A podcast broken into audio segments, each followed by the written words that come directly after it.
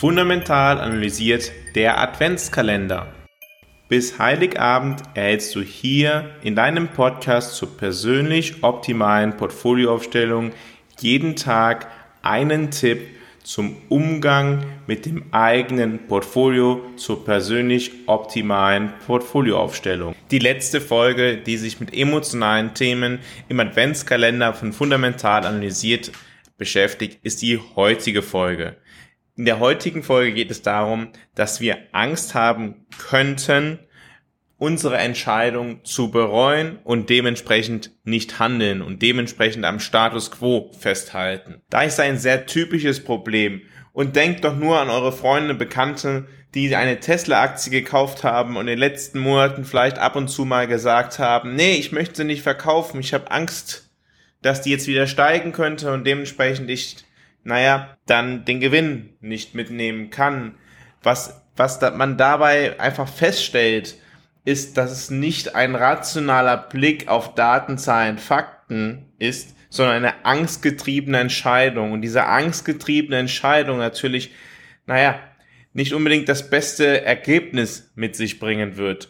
Und das führt dazu, dass man Positionen zu lange hält, dass man entweder zu konservativ ist oder zu risikobereit ist, dass man zu sehr der Herde folgt und ja, dem Trend folgt und nicht versucht, fundamental zu schauen, was ist denn jetzt eigentlich das Argument dafür, dass ich diese Position halte oder diese Position nicht mehr halte. Wie wirkt sich das in deiner persönlich optimalen Portfolioaufstellung aus? Es wirkt sich dann aus, wenn wir auf das Thema taktische Portfolioaufstellung schauen. Und auch da merke ich das in vielen Gesprächen mit Kunden, die mir sagen, ja, hey, aber Aktien könnten ja auch wieder, könnten jetzt auch wieder steigen. Natürlich könnten sie wieder steigen.